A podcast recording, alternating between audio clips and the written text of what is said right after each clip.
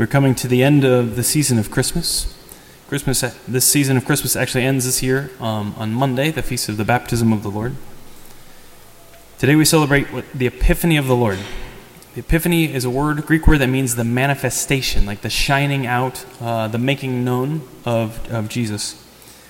So we read about the arrival of, of the Magi from the east and their arrival at, um, yeah, at the Nativity to come and, and to see Jesus. Um, and it's a really important moment in the history of all of salvation. So it's not just like, oh, that's yeah, part of Christmas. Like there's there's the baby in the manger, and then you got shepherds, and you got kings, and we got to do the kings, and then we're done. No, this moment is a really big moment for all of salvation history, and it's a big moment for you and for me because you and I would not be sitting here uh, if it wasn't for this moment. So like, what's the big deal? Who cares? To really answer that question, we have to zoom way out to the story of salvation. So, you know, the fall happens. What's the fall? The fall was when we stopped trusting God. The Catechism said that Adam and Eve let their, the trust of God die in their hearts.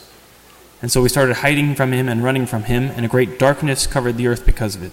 We entered into this darkness of sin. But God, who loves you, uh, decided to pursue you. He decided to come after us. Now, as God comes after us, He decides to start drawing a people to Himself to build relationships. The relationships start out in, in a very small way. You have the, all of the people of the earth, but who are God's people? At first, it's um, like Abraham and his kids, his son, and Isaac, and his son Jacob, and, and his sons. So it begins with a family. By the time the family ends up in Egypt, they're a, a great people. They're, they're, they're getting bigger and bigger and bigger. When they come out of Egypt, they're this, this series of tribes, these 12 tribes Eventually, they become a kingdom, the kingdom of the Jews, of the Israelites. But the Jews are predominantly descendants of Abraham and his family. So they are the people of the covenant, which means the people that are in this particular special relationship with God. So then at that time, you have the Jews who, who know God, who God has revealed himself to, and then you have the Gentiles. You've heard that word before Jews and Gentiles. There's other words that we use for the Gentiles. All it means is people that are not Jews, they're not members of the family of God. So you have the Gentiles. Sometimes in the scriptures they're called the pagans. Sometimes they're called just foreigners, people from foreign places. Sometimes they're called the nations. So that's an important word. When it refers to the nations in the scriptures, it's not just saying like countries like we think of today. No, it's referring to all those who are not who are not Jews, who are not people of the covenant. Now, at the same time, God is drawing this people to himself, this family, and eventually this, this great culture and nation to himself, the Jews. But the promise was always that the Jews were supposed to be God's people, but they would make God known to everybody else. So the plan was always that the Jews would make God known to everybody else. They're his special people, his particular people. But again, their job was to shine out with the presence of God and that all nations would be drawn in. There are a lot of ways in the history of Israel, Israel, Jews, this is the same way of talking about the same people, that this doesn't, just doesn't happen. They become often complacent. I would argue that's something that we suffer from today a little complacency.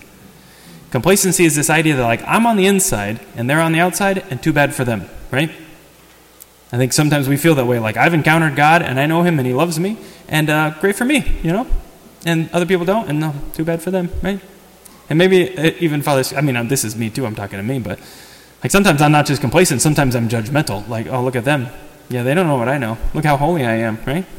Um, so this complacence is something that yeah, humans are disposed to. It's a sinful tendency. But God still keeps his promises. And he still wants to manifest himself to the nations, to the foreigners. And this happens in a very secret and hidden and little way, and we read about it today. So, this is the manifestation of God to all nations. This is the epiphany that's taking place. So, the promised moment that God's presence would shine out to the nations is happening here in our readings today. Even in the Old Testament, the prophet Isaiah, this is hundreds and hundreds of years before, it's talking about how Israel's light is going to shine out. This is our first reading. And sons and daughters are going to come from, from far away. And it says, Caravans of camels shall fill you Dromedaries from Midian and Ephah, from Sheba shall come, bearing what? Gold and frankincense, and proclaiming the praises of the Lord. As you notice, there was something missing from the list, right? Gold, frankincense, and what's the third one? You know it? Myrrh. Myrrh's not listed. We'll talk about why that is. It's a weird thing. It's a weird gift for a baby. If you don't already know, keep stay tuned. okay, so the promise is that the nations will come and see God's glory. And again, it happens in a really hidden way, unexpectedly. And it, it's really sad that the people that really didn't expect it were what? The people that should have. Because the Magi show up. Um, we don't know what Magi were exactly. We call them kings. They're probably not kings, they're kind of astrologers or kings or wise, learned philosophers that would have looked at the skies and paid attention to the stars because they noticed this new star. We don't know what happened, but something's born in them, and there's this urge, this necessity of like, we got to go to whatever's being shown to us. So they're drawn to God by this light. So those who have dwelled, dwelled in darkness, like this light is summoning them, and they come, and they come to, um, to Herod. They come to Herod in Jerusalem, which is the capital, because they assume like the people in the capital should know, the king should know. So they come to Herod, who's, who's the king at the time, and they say, hey, where's the newborn king? And what does it say? When Herod heard this, he was greatly troubled, and all Jerusalem with him. So it's not just Herod that's upset, it's everybody else. So instead of rejoicing at this news that the King of the Jews that's been promised for hundreds and hundreds of years, the Messiah has come, there is a defensiveness and a fear that comes upon them. Herod, particularly, is afraid that this new king is going to attack him and take away the kingdom from him. The Jews, even though Herod is like a dirtbag king, he's not a good king. Herod murdered a bunch of his family. Like, dude, dude was messed up, right? But even like the people in Jerusalem, they're like, listen, just don't don't shake things up. Like, don't change things. If I'm honest with myself, often as God wants to come close, I say, just just leave things be. Right? Like I don't I don't know what you're going to do and I don't know if I trust you. So just maybe hands off, right? Like I am troubled at the arrival of God at times. Maybe you're not and then you're better than me. Maybe, maybe you should be the priest cuz I don't know. Sometimes I wonder what I'm doing up here. Anyway, so they come. Herod is troubled, and all of Jerusalem is troubled with them. The people, the people that should be longing for the coming of the Messiah, are defensive against him. They don't want him to come. So Herod asks, Hey, where's the Christ? The Christ means the Messiah, it means the king. Those all kind of mean the same thing. Where's the Messiah, the Christ, the king supposed to be born? And they say, In Bethlehem. It's important that Jesus was born in Bethlehem because that's the city of the king. That's David's city, David the great king. And so he sends the Magi on, the kings on, and he says, Hey, go find out where Jesus is, uh, where this new king is, and then uh, come and tell me because I want to give him homage. Does he want to give him homage? Yes or no? No. What does he want to do? Murder him. He wants to kill him. And again, this might sound too harsh, and I'm sorry if it sounds too harsh, but we could be like, oh, Herod, he's a bad man. But gosh, there's ways in which, like, the coming of Jesus into our lives is threatening at times. Like this idea that, that Jesus wants to just take your whole life to himself and guide you and lead you in everything and do and show you where to go and he gives you commandments to tell you what to do. Part of us is like, nah, I don't know if I want that, right? Part of us does, but part of us doesn't. Anyway, the Magi go. Um, we know at the end that they're warned not to go back to Herod by in a dream, and they go back another way. It says they're overjoyed when they see the star and they come and see the house and they see Mary with the child. When they left from wherever they were coming from, there was probably an idea that like they're going to find this great king and maybe he's in a palace but they're really open to like wherever God reveals himself. They have no expectations. And so the star leads them to a normal house, and they go and they find a normal lady with a baby, but they're overjoyed. And it comes and, and they, they offer their, their treasures. We always talk about three kings. We don't know if there was three or not, but there's three gifts, so we assume that there's three of them. And the gifts are gold and frankincense, as mentioned in the Old Testament, and myrrh. Um, each of these gifts, in a specific way, are declarations of Jesus' identity. I'll say that again. Each gift tells us something about who Jesus is and what his role is to be. He's just a baby, but he's going to live into these roles. Gold is a gift for a king. These are all in the hymn today that we're going to sing for the offertory. We Three Kings. You know what? Pay attention to the, the lyrics. It's, it's, it's a, it really illuminates this. So, gold is a gift for a king. So Jesus comes to be a king. What does a king do? He rules, he governs, he protects. And the kings of Israel were always supposed to be shepherds that have in their heart a deep care for the sheep. So he's not just a king with power, no, he's a king with great love, with tenderness, and with concern. That's good news. Frankincense. What is frankincense? Uh, you can smell it right now. You're hearing the word incense. It, this is a form of incense. What do we use incense for? It's for worship. We're here to worship because we're in the presence of God. Frankincense is a gift that we give to God. There's a reverence with which we use frankincense. We only use it for really holy things because it's part of our worship of God. So this incense is being offered to a baby, which again, they're all kind of weird gifts for babies. Like babies need what? Onesies and things to chew on. I don't know, soft things. It's like here's gold for your baby. okay? Here's incense. You're like, okay, these are weird. But again, they're revealing who Jesus is. He is a king. He comes to be a king. He is God himself. He comes to be worshiped, to be adored. And then last is myrrh. What is myrrh? Myrrh is embalming fluid. So if it was present day, they would have brought formaldehyde. It's weird. What is it saying about Jesus?